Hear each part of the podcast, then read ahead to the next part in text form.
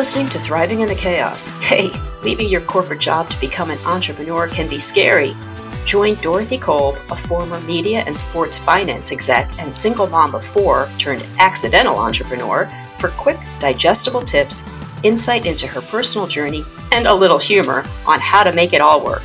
If you're an entrepreneur who's trying to find your way through the chaos, this podcast is for you.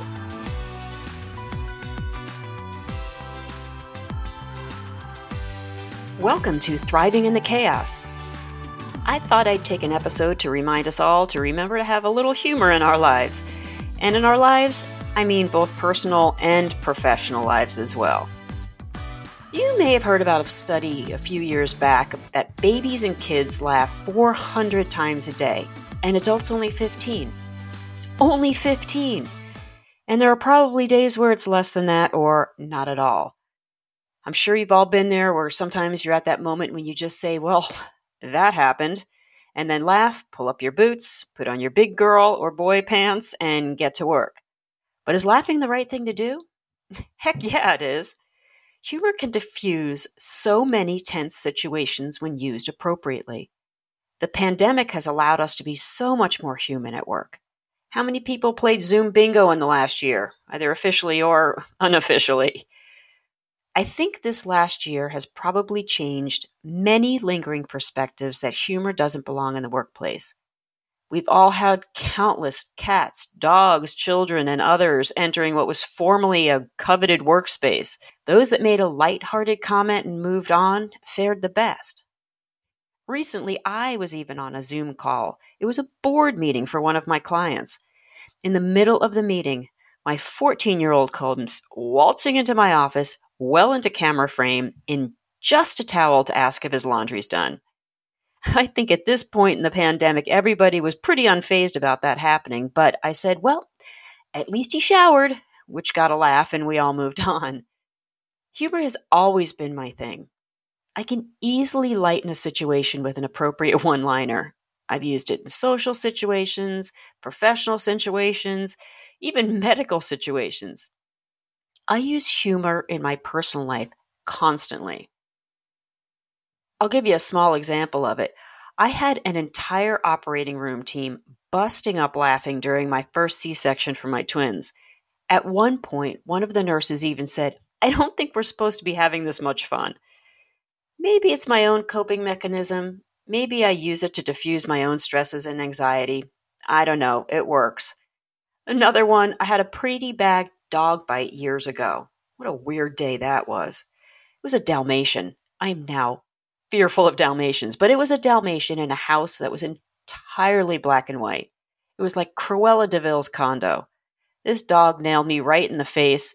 Then it was Cruella de Vil's condo meets, you know, Friday the 13th. I ended up with 18 stitches in my nose and upper lip. But during that process, I asked the plastic surgeon if he could add anything else in at the time implants, nose job, whatever, since I already had him there. And it was Los Angeles, of course, and he was apparently one of the top plastic surgeons in Beverly Hills. Again, I had the entire ER laughing, and everybody felt some relief from the stresses they were encountering. I even used humor when I had a 1 a.m. call from the police department because my ex, well, he was my husband at the time, was hauled in for DUI. I asked the officer anything I can do for you? Keep my husband there until morning? Except just reminder that I am eight months pregnant and have three other kids with me. he said, Don't worry, ma'am. I'll keep him here as long as you want, no charge. But again, it helped me get through that moment with a little bit of laughter. So, humor in your everyday life can be pretty easy. But what about humor in a professional setting? Is it acceptable? Is it appropriate? Well, humor combats stress, relaxes muscles, decreases blood pressure, and improves your immune system. Laughing can help you brainstorm. It releases serotonin, which improves focus, objectivity, and overall brain power. Humor builds relationships. It's been shown to build group cohesiveness, reduce status differentials, diffuse conflict, and even aid in team and trust building among groups. Humor strengthens relationships, and using humor as a leader isn't necessarily about being funny, but rather about making the work more fun. Humor boosts creativity. And hold on, before the accountants in the room say, well, that doesn't apply to me, think again. Creativity is not about manipulating numbers, it's about creating the story that the numbers tell, which is an art in itself. And guess what? People who can laugh at themselves will make less mistakes overall, and for the ones they do make, they'll recover from them quicker. Look, we all know people who are funny are more fun to be around, which translates to people who work with you will want to be around you more, and that boosts productivity. There's a great article in the Harvard Business Review by Alison Beard called Leading with Humor.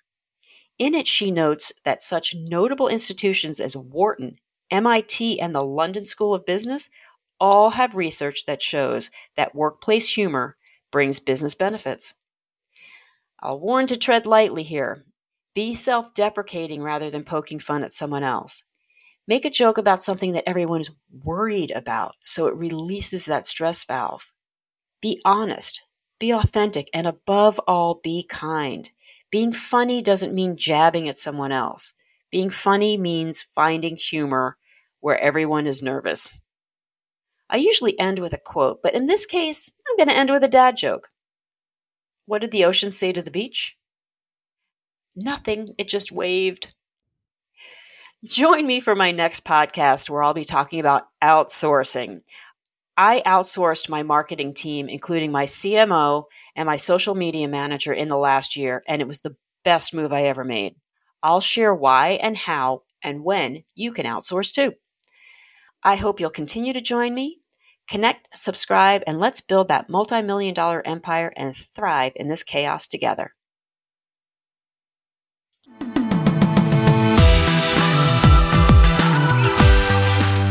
This has been a production of DK East Media, a subsidiary of DK East Associates.